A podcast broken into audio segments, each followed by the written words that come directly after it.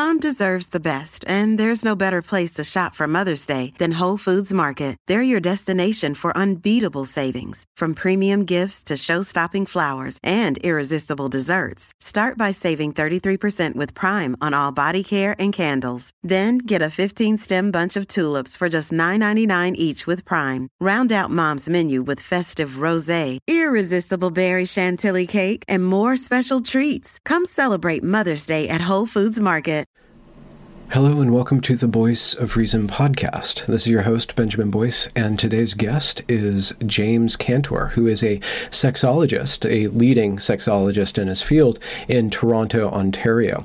In this interview, we talk about his cancellation within a small professional or supposedly professional listserv. And if you want to know a little bit more background on that, there is another video that I did, as well as an article that has been written about that that are linked in the description. In this conversation, we talk about the changing values within what it means to be a professional right now within the academy and Dr. Cantor's take on the failure of professional societies to maintain professionalism and a deep rooting in logic, reason, and evidence. So, without further ado, here is Dr. James Cantor. There's this email chain that you shared with me and uh, that you were involved in, and I think the uh, I'm sorry, I'll try. You please correct my acronym mistakes, but I think it was the SSSS. Uh, they usually go by Quad S. Quad S, and what does Quad S stand for? Uh, the, uh, the Society for the Scientific Study of Sex. I, am sorry, it's now changed. Uh, it's now the Society for the Scientific Study of Sexuality. Okay. Oh, that's that's a broadening thing. So, could you distinguish between sex and sexuality, and why did they change that? Uh, I know what sex is. Sexuality is whatever anyone declares it is. It, it, it's a much more political. You know, it okay. now mixes in uh, gender. Uh, it now mixes in gender. Uh, now, uh, uh, unlike you know other organizations that I really get uh, get involved in, I was a member of Quad S, and I was well known because I'm well known in the science of uh, of sex and sexuality. Uh, they made the change when I first joined. It was sex, but a lot of that, you know, and perfectly fine. You know, we're going back a generation. We're going back over 20 years now. so much of that was actually about uh, sexual orientation, and then sexual orientation, of course, you know, started, uh, uh, uh became closely related and began including more and more gender identity uh, issues. Uh, 20 years, of course, we were at, at, at, at the terrible height of the HIV era, so you know that also guided an enormous amount of the of the research was going on, which of course was about sexual behavior and how to influence it and how teaching people to keep themselves safe. Uh, so in those days, uh, rather than uh, even then the gay community, gay and lesbian community, lesbian gay community, lesbian gay bisexual, LGBT, LGBTT2QQIIA. There's a plus, yeah. Right. Uh, oh, the plus. I heard from somebody who decided that the plus actually was for plus sized people, not for and other groups. Okay. Okay. And is wait is weight part that, of gender now? That, that was the. To be fair to them, I don't think that that was the intent. But you know, getting over the size shame, especially when yeah. it comes to sexuality, dead behind it. Uh, hmm. uh, uh, so, as I say, I don't think that really was meant, but yeah. going after body shame as part of you know escaping the prejudices of society. Okay. So it's so, not quite like the other LGBT and so on because it is much more under one's control. Not totally, you know, and there are pressures and influences and so on, but one has more control over one's size than you know. You were just born gay, born lesbian. Da, da, da, right? It's not. There are similarities. There are differences. But okay, so far right. as you know, the regular protections and need to overcome the stigma about it. Yeah, no, the idea I'm behind, even though that wasn't the. Uh, the notion of the plus. Okay. Uh, so the reason that quad S changed the uh, meaning of that last S was again to express the broadening of uh, of their intent that uh, that they wa- didn't want it to be just sex; it was including sexualities, whatever that meant. Uh, mm. But of course, where sex has a very nice specific scientific meaning, sexuality is much more open uh, uh, open to interpretation in the eye of the uh, of the beholder. Okay. Uh, unfortunately, as that group went on, that culture it's like it wasn't that the sex was just added to and broadened. It essentially has been dropped. It has become more and more of a uh, politically oriented group, and I, I don't oppose that. You know, groups should be able to get together and express whatever their affiliations are and whatever their belief systems are, and to you know apply.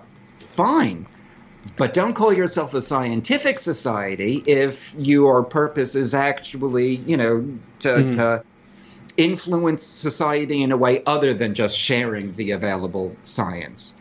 Uh, and so there has been in that group and some other groups, there's been a huge, huge shift in culture uh, and it's not it's not novel to the professional societies. I think it's following uh, uh, the a lot of the professions themselves, and of course, university campuses. Free speech in just five years, free speech has become it, it its own contradiction. It, it, has been lost. It's been you know now become a relic of history. Hmm. The idea that you know if uh, uh I don't like what you're saying, it's not just let's hold a counter protest it's you know let's not not just you know give other information make sure that there are other sources available so my point of view also gets represented it's now if i don't like what you're saying you're not allowed to say it yeah. you know to any genuine liberal I mean actual liberal, liberal who is capable of articulating the principles of liberal. You give them a, a, a, a, situation and they will articulate these principles, say, you know, these kind of contradict, and this is how I weigh, against, uh, weigh them against each other. Genuine liberal. Today, liberal is just, you know, and I, I keep picturing a, uh, uh, oh, I forgot somebody just wrapping themselves in the uh, in the flag to show, uh, show just what a good member of their team that uh, uh, uh yeah. Uh, that they are. You know, they're liberals who say you po- they call themselves liberal, but give them a novel, you know, ethical situation, and it's oh, I have a friend who, and I have to go ask somebody in that situation what the hmm. correct hmm. answer is. They're okay. obeying an authority and looking for the priest to give them the anointed true answer rather than these are my principles and this is where they lead. Yeah. And being open to whatever conversation or other interpretations of those principles or questioning of those. There's none of that thinking. It's me just showing, you know, showing off that I have a friend in that whatever situation. I'm now yeah. there and therefore an expert, so I am going to retweet it. And As I say, that's they're calling themselves liberals, but yeah, no, to them, right? It's what I uh, I have principles. They have mottos. Yeah. No, and I was going through that email chain. So you published a blog post about when is a TERF not a TERF. And you were just trying to articulate that the word TERF is not uh, very useful because it's describing an entire range of thoughts and beliefs. When if you look at each one of those thoughts and beliefs, you can believe one thing and not believe the most extreme version of that. So the just the label TERF isn't necessarily useful. Is that a proper uh, summary of kind of the gist of what you're saying? Yeah, that's that's very fair. Uh, again, uh, really, and I wasn't even really taking a side on any of this uh, I've you know shifted from bothering because you know the two sides are just not listening to each other. It's just you know it, it's this side talking to its own its base, this side talking, and then every once in a while like like that. Right, and then right, and then there's some idiot New Yorker in the middle just getting knocked between the elbows. It, there is uh, no communication. Mm. Uh, but so really, what I was point uh, pointing out was the existence of the yeah. universe between zero and ten you know, as I put it there, you know, there are people who are legitimately called transphobic. You know, they will not recognize anybody's transition under any circumstances. Okay, yeah, now that's that's pretty reasonable to call that transphobic.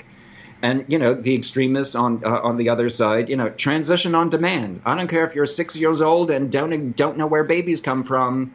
On demand, we encourage you. And you know, but hmm. the bulk of people who are essentially just afraid to say anything because they don't want to get caught in the war.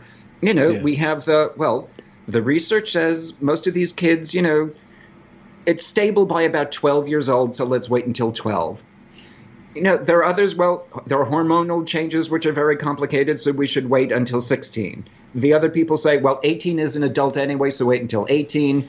Yeah. I've read other people saying, well, the brain continues to maturate, which is technically true, until 25ish, so wait until then. Yeah, let's also hold, you know, hold driver's licenses till then for the same reason.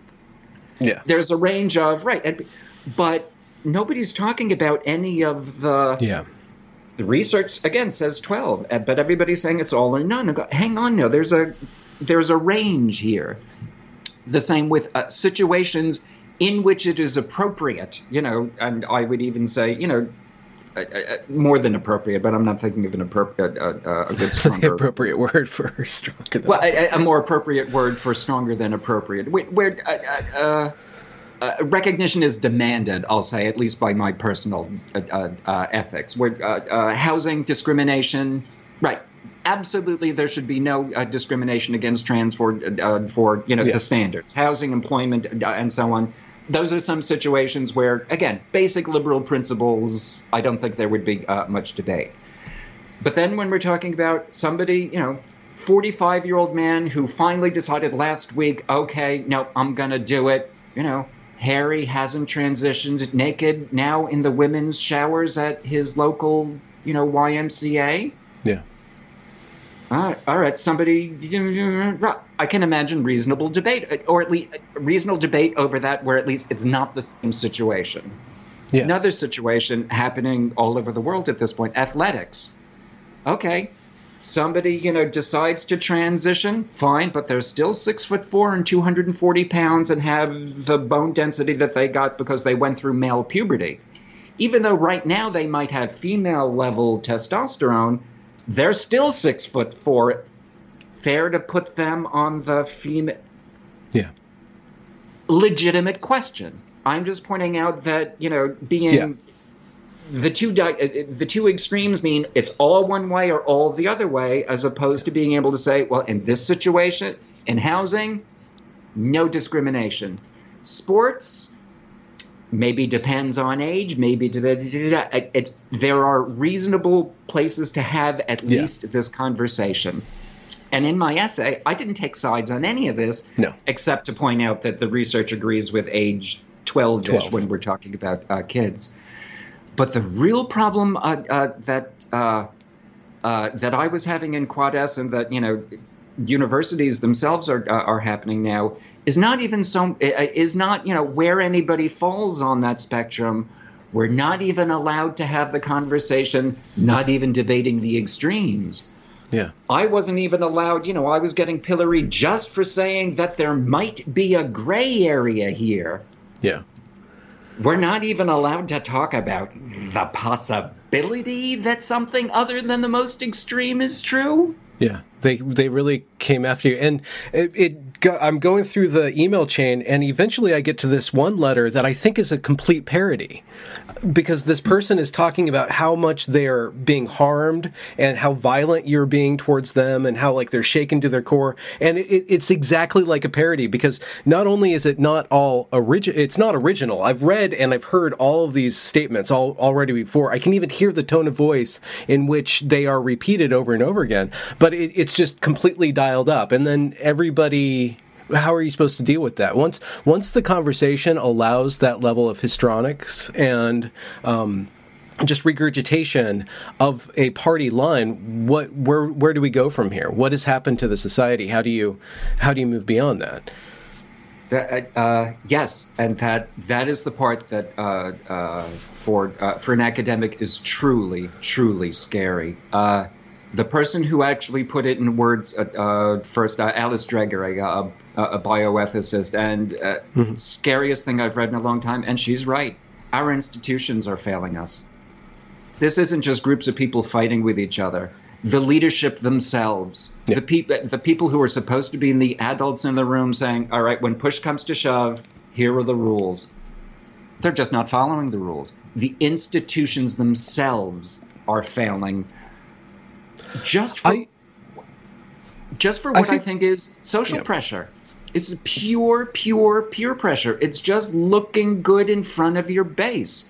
Now, you know, on the political right, we've we've been accustomed to that for a long time. the left have done exactly the same thing. Uh, it glares at me more when the left does it because I'm more disappointed when when the left does it because again that's where my principled heart is. Yeah. Uh, but the part that gets me is to realize, uh, oh, uh, that makes me wonder. For all of these years, these people who I thought were genuine liberals never really were. It's we're only just now coming up to as situations where genuine liberalism, we're, we're, we're now seeing the fracture yeah. that oh, they were always here to look good but now the there's been a split between you know what looks good and what's just the dead on accurate information. Yeah, and that's uh, I wouldn't say that they're not following rules. I think that there's a new set of rules now. And and I think that in every group you're going to have a large mass that are just in it to look good. They don't even really care about the group. They just want to do what they're doing in an environment that has some form of homeostasis. They want more retweets. So they, just, they, just, yeah, they want to sit at the cool kids table. They're just looking yeah. good in front of their gang. But, you know, 30 years ago, you know, you could only talk to the people who were sitting immediately around you at the cool kids table or the nerd kids table, and that was that. Now yeah. that, you know, people have to look good or have the feeling, especially young people, of looking good in, in front of their entire whatever social media world that they're okay. often imagining, it's like the denominator has grown so wide yeah. that the lowest common denominator has dropped really, really low. Oh, okay. For enforcing that. So, but I would contend that there are rules. It's not that they're not following rules, being the author the the authorities within these institutions. It's just that it's just that there are different rules.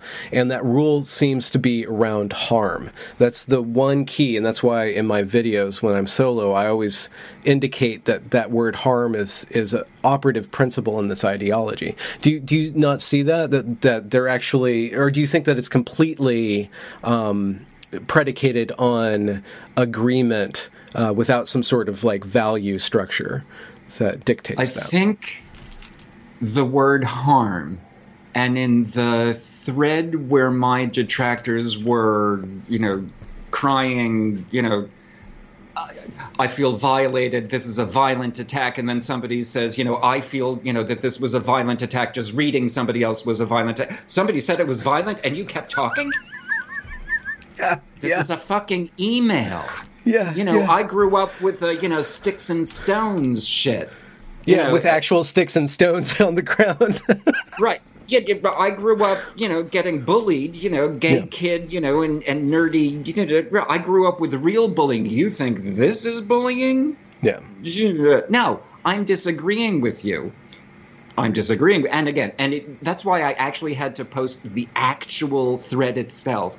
If I just tried describing the thread, no yeah. one would believe me. No one would believe that the other side could actually be this crazy.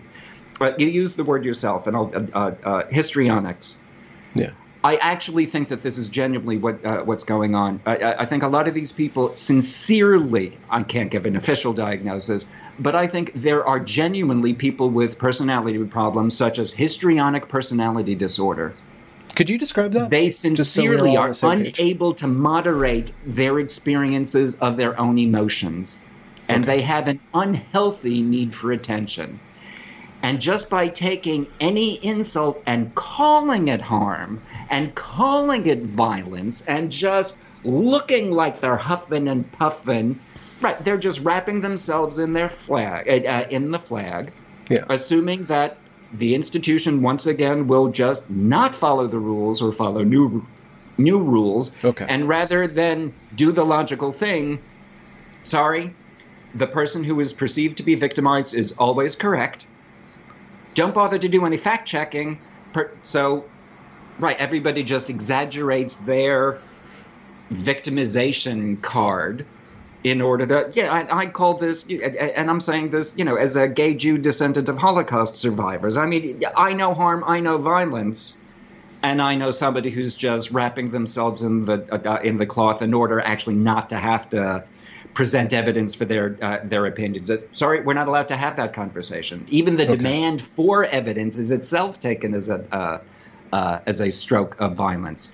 Uh, but I, I, think you're exactly correct, and it's because there are so many moral grandstanders now unwilling to call out this crazy behavior as crazy that has let it blossom in the way that it has.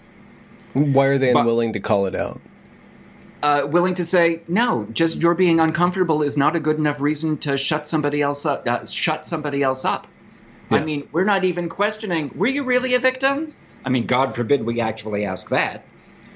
Uh, it, it's uh, hard to uh, it's hard not to compare this to uh, uh, not to see this as a revision as a not recapitulation as a repeat of something we've seen before.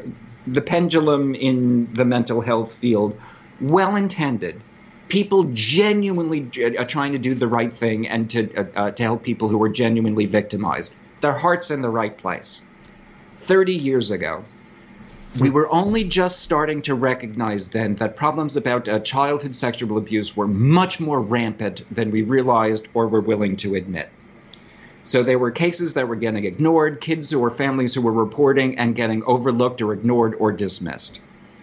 All right, and then, you know, there came a time when this came to be recognized, people started reporting it.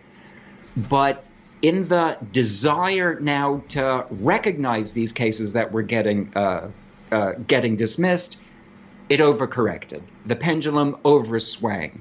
In yeah. our, you know, conscious effort to be more open-minded to stories of these victimizations, it left us open to manipulation and to people who just, again, for their own psychological needs, hunger for attention, they were able to take advantage of the situation, you know, again, for their own histrionic personality disorder, borderline personality disorder, whatever hungers that they had to get whatever attention that they need, this situation was now open to abuse by them.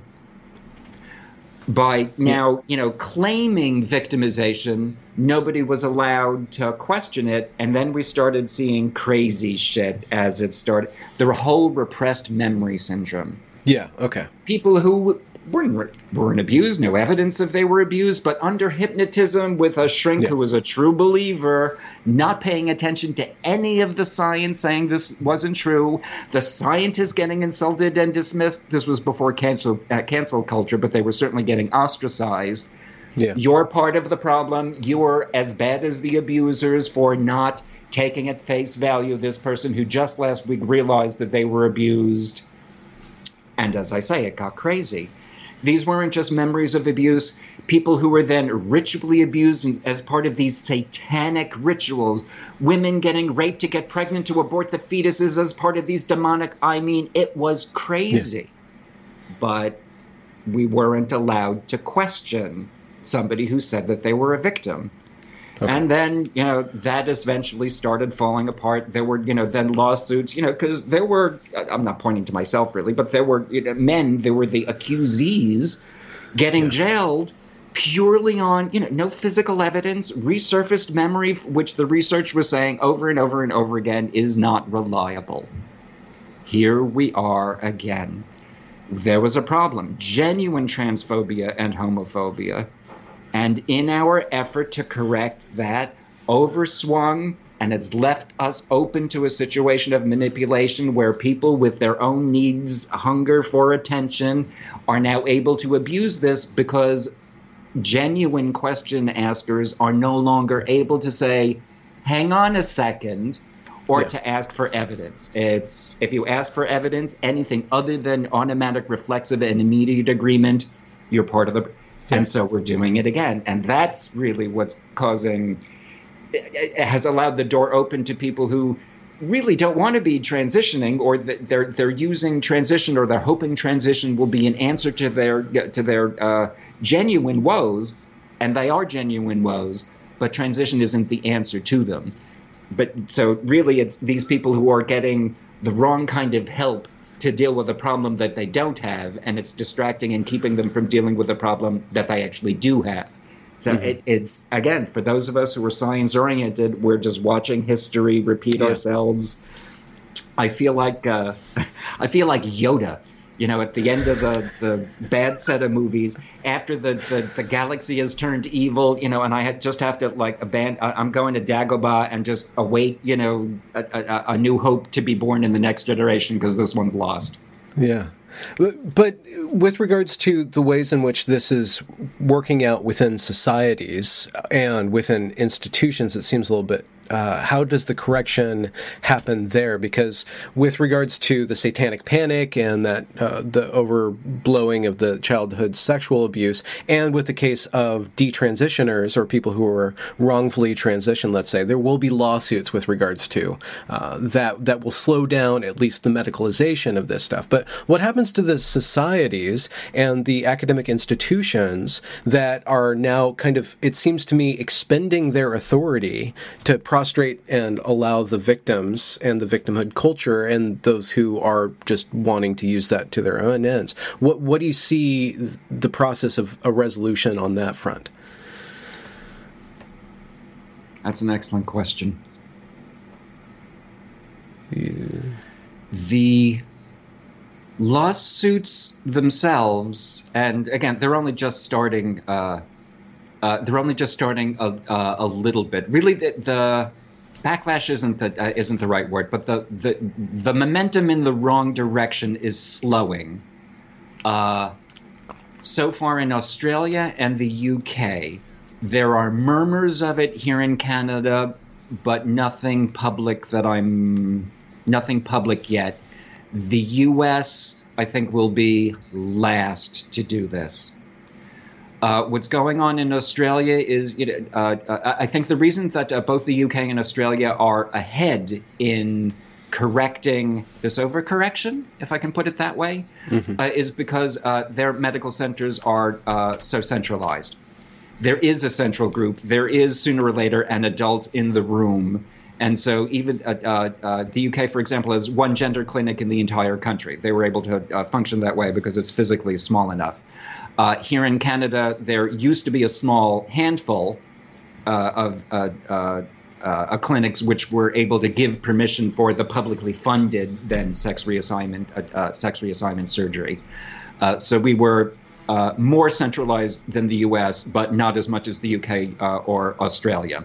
So I think it's because they were centralized and had a central decision uh, making body that, you know, at first it was just activists who were giving, you know, too extreme a line. And on the other side, again, which does include some genuinely transphobic people, you know, so the scientists, you know, had a very strange, we're hmm. getting pushed on uh, on either side of it. But at least the both uh, uh, with more than one voice in the room, it became a legitimate question. So the science is now getting looked at more seriously, as I say, in, uh, by the adults in the room.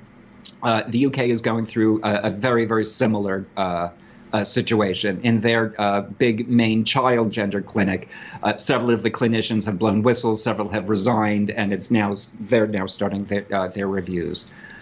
Uh, the U.S. again, I think this will be last in exactly because there is no centralization for it. It's uh, pure. It's run by the customer. It's run purely by politics. It's you know people get money out of it. People put money into it. There's much more room for that kind of uh, activism and commercial input in the U.S. that hmm. the civilized world has gotten past. okay, I'm gonna let that pass. I'm gonna let that one slide, James. so, do you think that it'll be the case that um, once the authorities, the centralized authorities within the medical community, kind of uh, kind of start to draw lines, that that will trickle into these societies, these research societies, uh, and then the the academy and the research, uh, you know, communities that have been kind of overrun. It seems just in your case and other cases that I've seen with uh, you know the, a prevalence or preponderance of victims that are shutting down uh, debate. Do you think that that will kind of draw a line in the sand with regards to this behavior somehow? How do you put I the? Want uh, say yes. I want you know Yoda to get his final scene to yeah. fade away appropriately after some clever, clever one-liner. Yeah. But I can't really, as much as I want to, I can't really imagine a path of thinking that would lead people who are thinking one way to think another. I my pessimistic view is that this is going to be largely a generational change.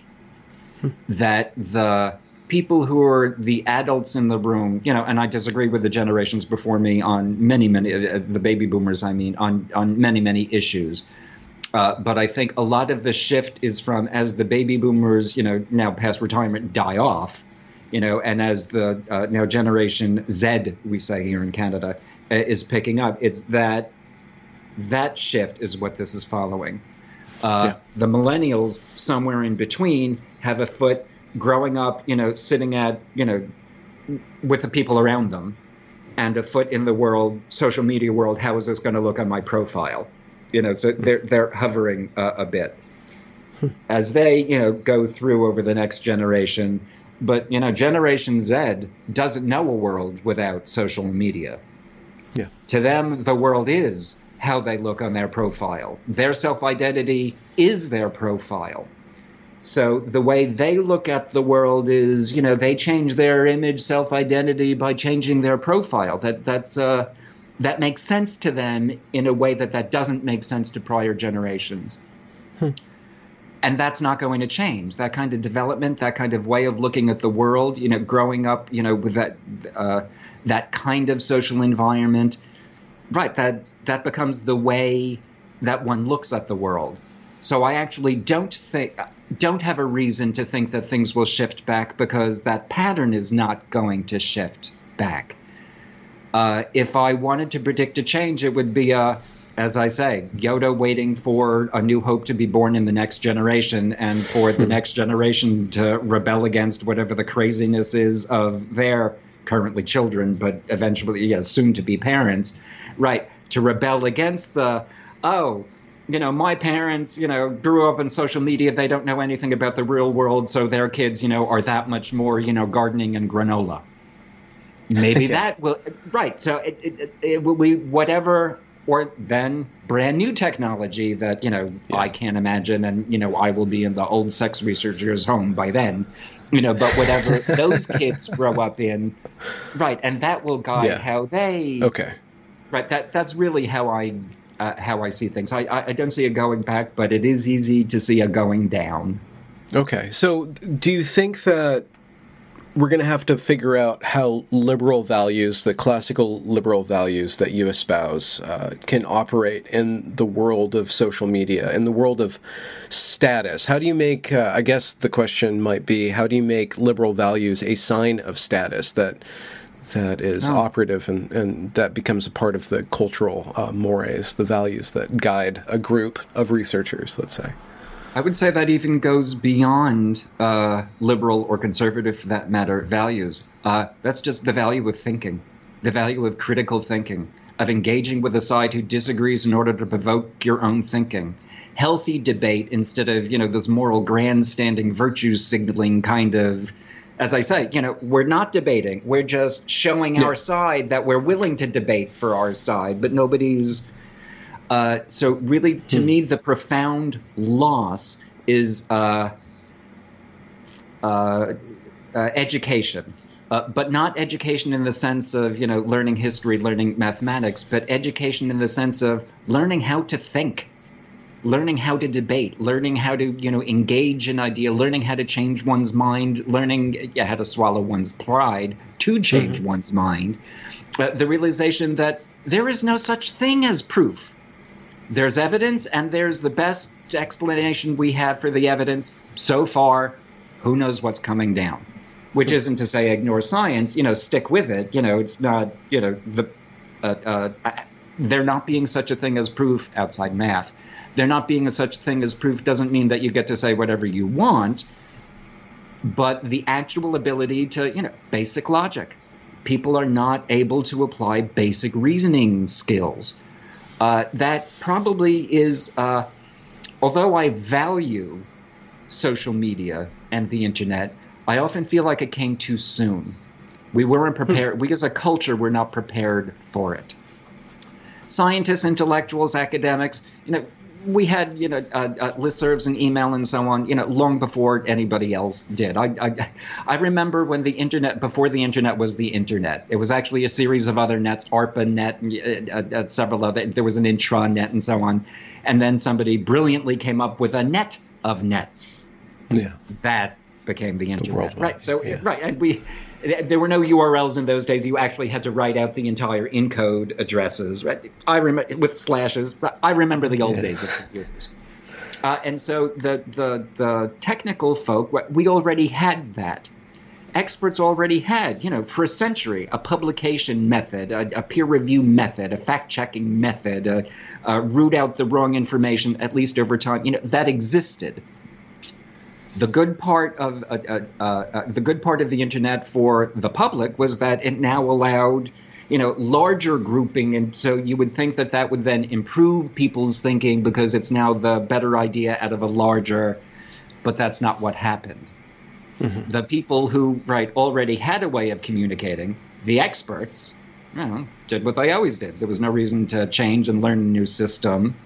So the people who were now communicating in large groups were the people who had the least tools to navigate, challenge themselves, update themselves. And so again, it rather than being a tool to gather information, it's mostly a, you know, it's been taken over by people who want to show how good they are, how hot they are, how rich they are, you know, to project whatever image that they want to be uh, seen as. And so again, you know, me and the other Yodas on our various planet Dagobahs see ya. okay. Uh, and now we forget that the social world, the social media world, is not the world. It's just what we see every day instead of, or in addition to, NPR, BBC, PBS. You know, uh, uh, take your pick. And so we that somehow be- became the world, and that actually is a very small fraction of it. Okay. Everybody else, you know, is still, I think, maybe even more than before, a silent majority. We just don't hear from them because they don't tweet or text yeah. or vlog or so, how do you? so, you have a pretty uh, negative view on how the institutions of academia will be going forward. You think it's going to be in the hands of the generation after the current upstarting generation?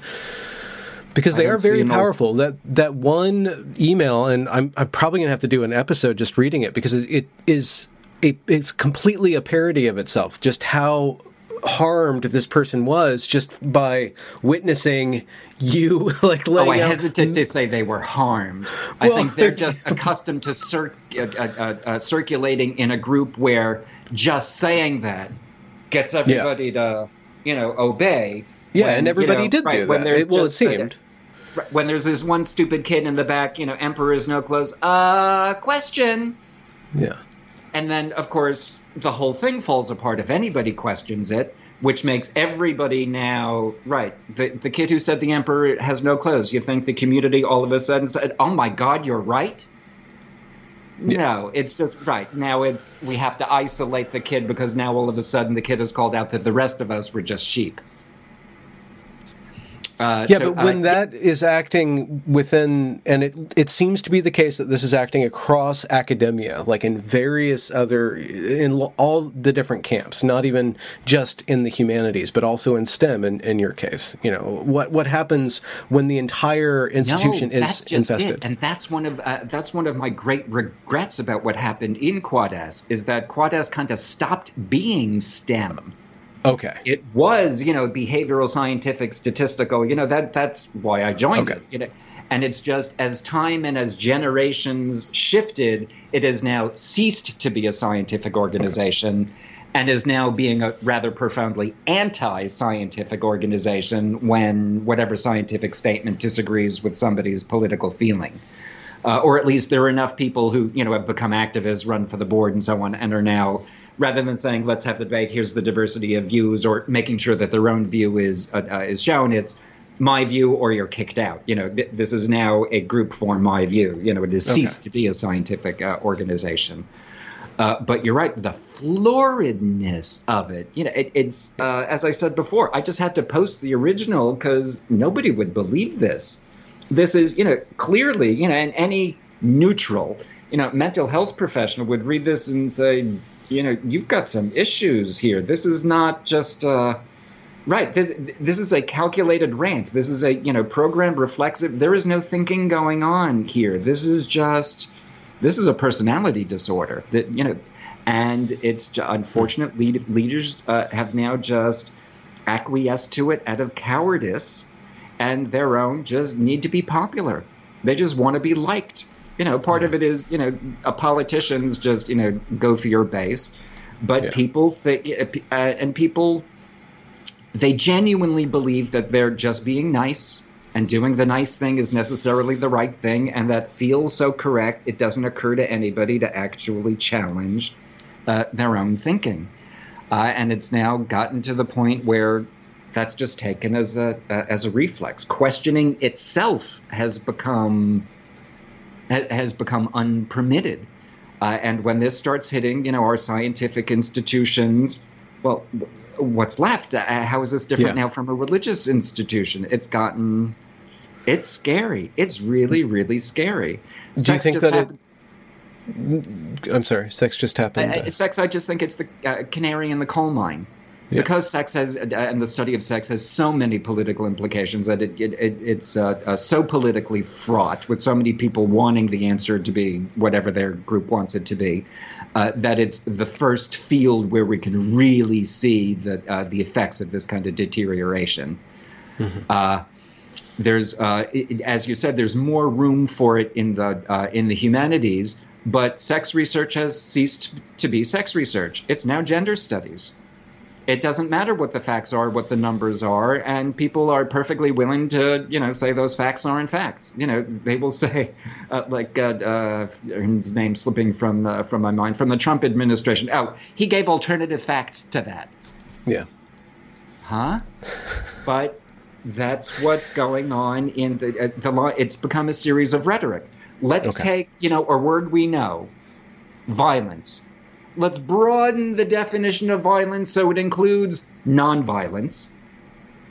And now let's pretend that everything that the research ever said about violence now pertains to this part that wasn't violent. That's the yeah. this kind of is like that. We can broaden the definition of that, and so this counts as that. And then you know is surprised when people are not treating this as that. Yeah. Right. It, it's become, as I said, th- th- this kind of word game yeah. rather than an evidentiary chain of events. Of arguments, yeah. So, do, do you think that it's too late, or do you think that um, the Jedi scientists need to kind of set up an academy and start to foster uh, young minds that can, uh, you know, really instill in the next generation uh, some evidence based or uh, scientific thinking based uh, values. Do you think that it's too late? Do you think that that's kind of your responsibility, the re- responsibility of y- your vanguard?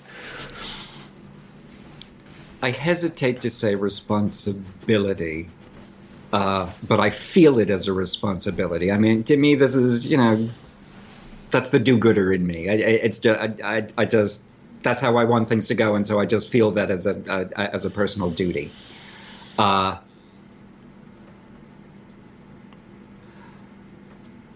I think individual people will be continuing to do it again in the secretive kind of way because you can never tell who's on what side.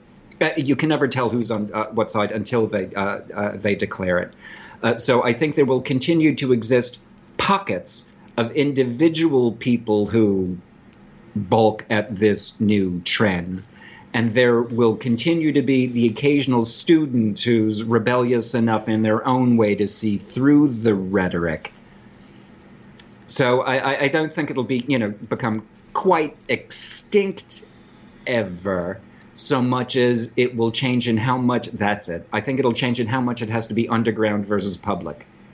I think what will change is uh, the people who are willing to put their ideas and papers and talks out there and risk the cancel culture and risk, you know, becoming the subject of some kind of controversy versus just publicly uh, uh, uh, uh publish it quietly and, you know, until it builds up and uh, builds up uh, until enough evidence builds up and it can be atta- changed that way. I think that probably would be the the greater effect that it'll change in how acceptable it is to talk about how much in what area in what way. Mm-hmm. That it almost seems like you're describing kind of a dark age that we're on the precipice of. In a way. That is exactly what it feels like, and it has. It, if we look at any kind of an intellectual dark age, this, these are what we're seeing are exactly what we see at the beginning of those. This is this is what started the McCarthy era.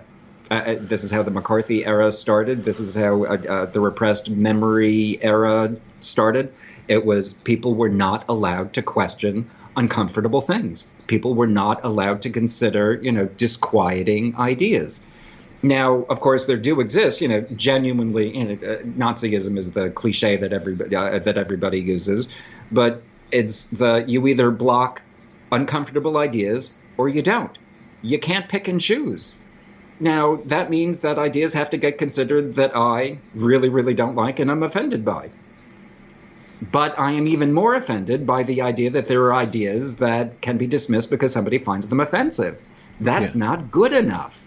Yeah. Uh, and what's funny is that even though people are, uh, uh, and again, I'm saying this as an open gay man, uh, openly gay man, and beneficiary of the gay rights movement of you know my youth and of the generation uh, before me. This kind of behavior isn't how we got our rights. This isn't what worked we made friends with other people.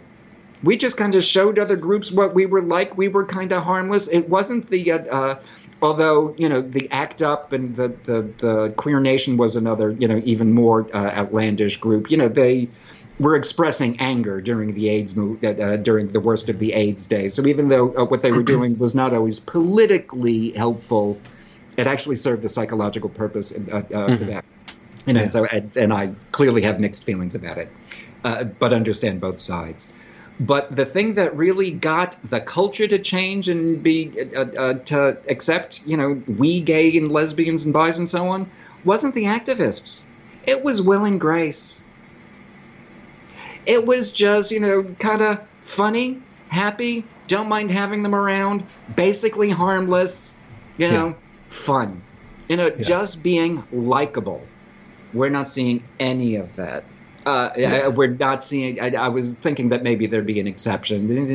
Individual people, of course, are, are exceptions, but as a culture, uh, as a movement, it is so angry and so unpleasant that uh, it is not doing what genuine, what what healthy movements do, giving people a place, giving the public, giving civilians an opportunity from which to ask questions and wonder what's going on and become comfortable with it. People are uncomfortable asking questions because they're afraid of saying something that will offend somebody. They'll end up in the war. So they don't ask anything, and everybody just kind of, you know, reflexively, extreme. That's not who's getting accepted. You know, mm-hmm. there's no knowledge of diversity or of the mix. Everybody knows the vocabulary to use. Yeah. Or at least everybody thinks they know the vocabulary to use, but most of the vocabulary is just jargon that doesn't actually mean anything, but nobody's really learned anything. Uh, so, uh, uh, so again, it, it, it's uh,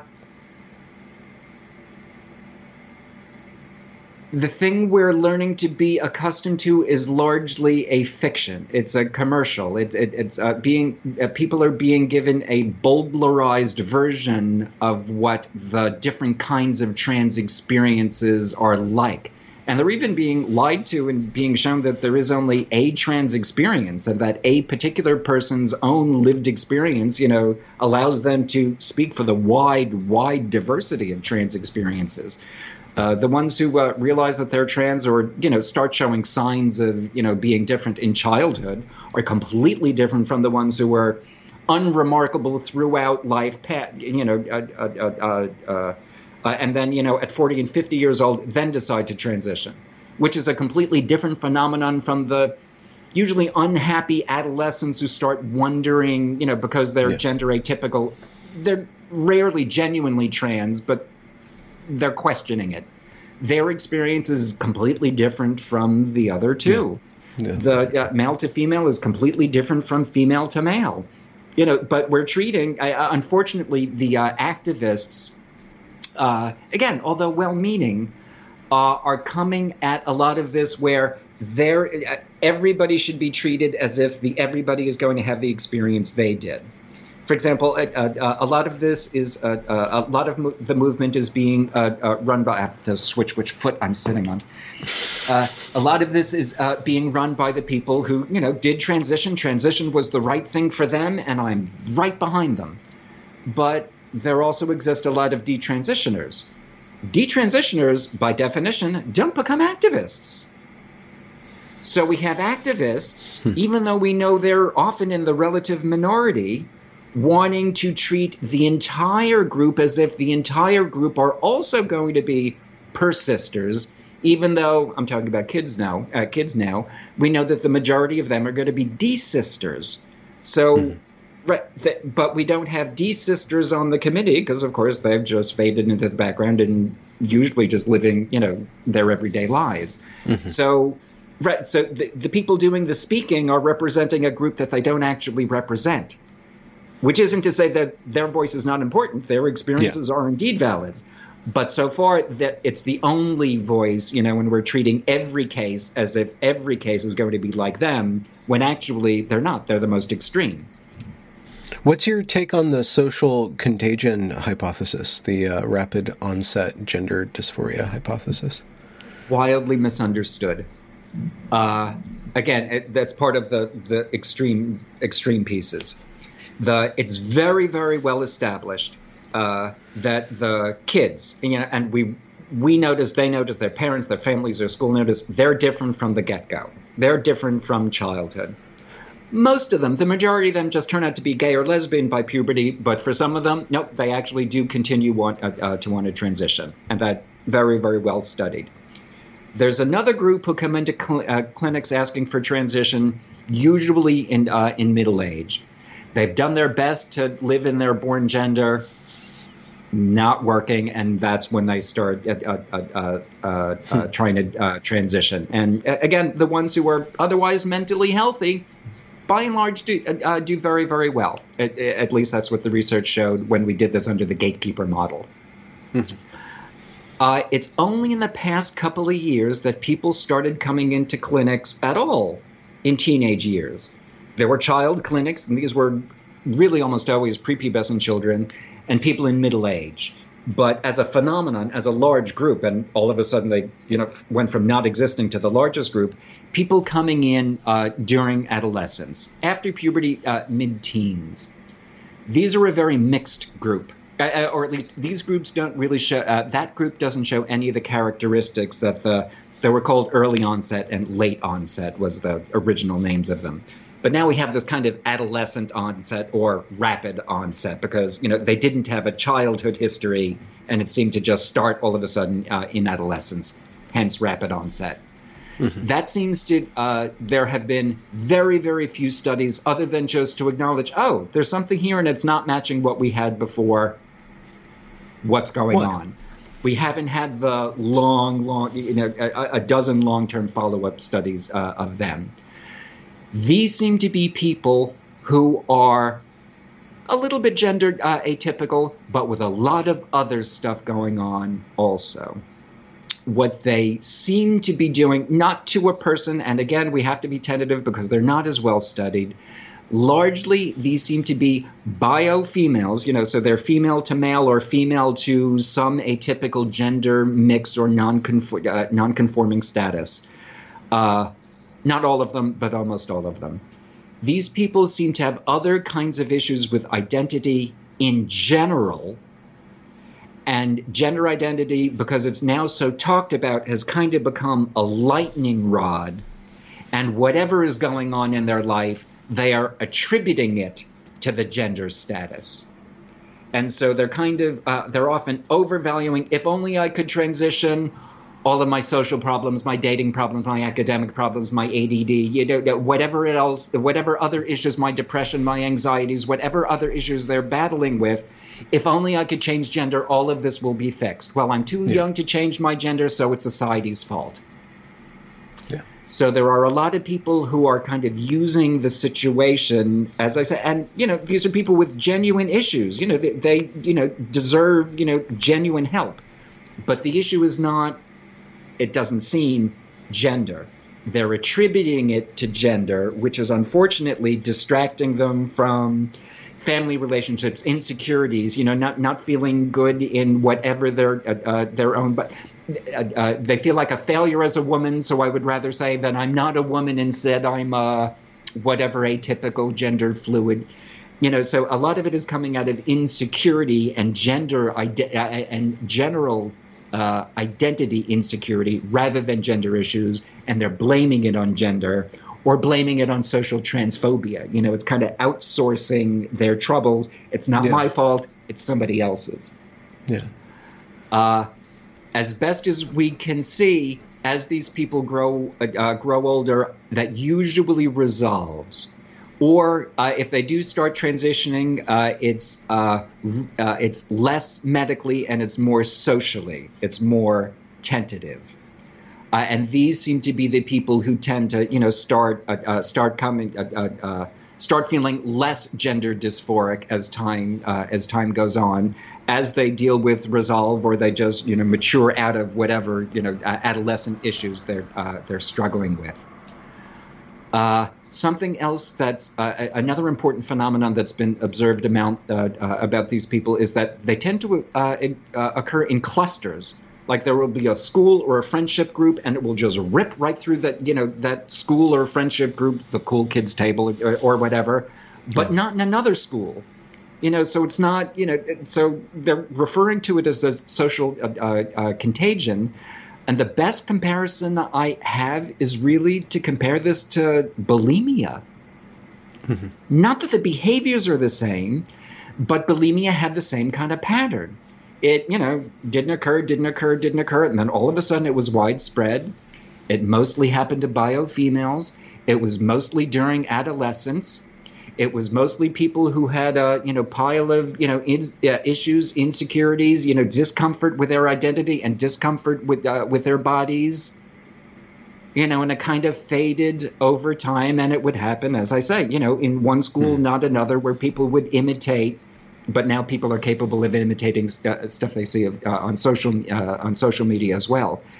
So I say it really seems to be a group of people, you know, with genuine identity issues that they are genuinely struggling with, but because gender is now the thing talked about, yeah. they're stuck to that in the way that a generation ago, you know, we had a, a, a, teenage women you know, stuck on the eating thing, and it became mm-hmm. bulimia until that. I, I don't want to trivialize okay, yeah. it by saying yeah. went out of fashion, but was replaced by something else. So uh, it's not that these people uh, uh, don't need uh, uh, assistance support therapy; they do, uh, but there's no reason to automatically take at face value the problem that the problem is exactly what it is that they're that they're saying it is. You know, it's they're using it, they seem to be using it as a cry for help, as a cry for to point out their distress. It seems to be the case that they are also kind of caught, that group is kind of caught in the crossfire where you have the trans activists, some of which have a lot of power or who can uh, make a lot of waves, uh, can the, the, activism with regards to transition, insofar as there is legitimate activism to be done, is uh, kind of sweeping up this cohort into it. And then the affirmation model within, or the extreme affirmation model within the medical and the psychological establishment is fast tracking this group, which the the rapid onset group, or however we should describe it, is. Uh, there might be the, it might be the case that there will be damage done to these uh, these girls because they're not getting the proper care plus they're getting the wrong care which has physical implications to it and that might be what over time will be leading uh, some sort of blowback with regards to uh, the affirmation model and uh, transition. And uh, as the lawsuits happen, it might be that group that that puts the lawsuits on the table. That's imaginable. Uh, I think it's very much going to be, uh, pardon the pun, but a case by case basis it's you know who you know after the the, uh, the difficulties still had after they resolve the issues you know still has the energy to want to you know bring this mm. to court and be public about it. As i say but by the time somebody's over it they they just want to get past it. So yeah. it'll be an exceptional kind of person. That uh, that's not much uh, which by itself won't be a surprise. Uh, it would also have to be a person, you know, with access to the money or resources for the lawyers, and you know, we, one would anticipate that, you know, now the insurance companies of the physicians and surgeons get involved, and that's right. So it's going to be mm-hmm. whatever. Per, it's not going to be a demographic that decides it. It's going to be whatever person happens to have all of the resources and okay, background yeah. to be able to. Right. That that's what I would guess. Uh, Uh, again, my other guess would that uh, it, uh, would be that it wouldn't be one of these uh, uh, the rapid onsets. It probably would be one of the child transition types, one of the ones who uh, who transition or are put on a path to transition in childhood. Because when somebody's 15, 16, you know, we expect more independence and their ability to declare what they want. They're post-pubescent you know they have an idea of what homosexuality is and so on. But when you do that to an eight year old this now much more squarely sits on the responsibility of the parents and the the, the uh, uh, caregivers that the uh, uh that the parents had. Uh, the uh, the only terminological distinction that I would make is that yeah absolutely nothing wrong with affirmation the problem again this is a terminological thing the problem Please. is when it becomes affirmation only yeah. for you know roughly uh, for a large chunk of these people affirmation is absolutely the correct thing to do and they have abs- the complete right to it the problem is uh, when we get into these one size fits all solutions you know affirmation was right for me so it's right for everybody or you know the genuine transphobic affirmation is right for nobody so don't affirm any it's the affirmation only it's the you know one size fits all treat everybody the same way that's that's the that, uh, that's the issue it's much more individual. There are patterns, but you know each person's solution, you know, is uh, uh is their own. Mm-hmm. You're so, smirking at me. What? Well, no, I, I just uh, we should wrap up. I wanted to ask you, why did you choose the path of critical thinking? What was it in your uh, in your experience and your lived experience that set you on the path that I'm gonna I'm gonna go down the road of logic as best I can? Uh, that's easy because I uh, I was naturally a nerdy, smart kid, and uh, I was not a happy kid. I was, you know, this nerdy, you know, pre-gay, you know, kind of isolated, not a lot of friends. My idol was Mr. Spock. I grew up on Star Trek, a vision of a future where logic and smarts was a good thing instead of something you were bullied hmm. and ridiculed for. So I was, you know, even before I even knew that I was going to be a scientist. I just kind of automatically had that uh, had that vision. Uh, and then as I, you know, uh, grew up as an uh, as an adult, and I just had a talent uh, for math and logic. Uh, just either it was a coincidence that I had an inner Vulcan in me, or you know, I, I milked the inner Vulcan uh, in me.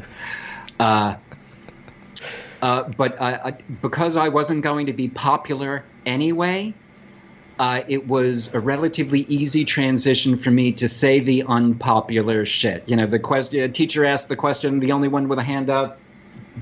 You know, I, it's standing out.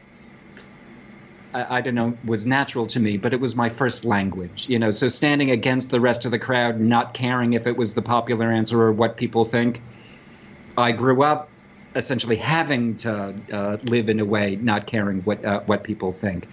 Uh, so uh, it's more like uh, so from my point of view, the uh, uh, the question is what experiences allowed me to stick to logic and to stick to my thinking rather than what experiences of conformity and need to be good in front of my friendship group, you know, programmed it out of me and is blocking me from saying okay. what I actually think because my friends might be upset.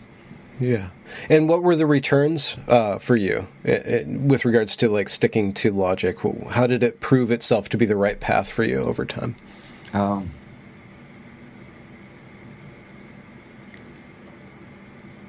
I wish I could put that in words. Uh, what are the rewards of critical thinking? In the, other words, uh, right. I wish I could put that into uh, into words. The uh, let me construct an image instead. Uh, my other idol, uh, Carl Sagan. Again, I, I, it's just, and in those days you had to wait a whole week for the uh, for the next episode. Yeah. It's uh, he had, you know, before I became the cynic that I am now.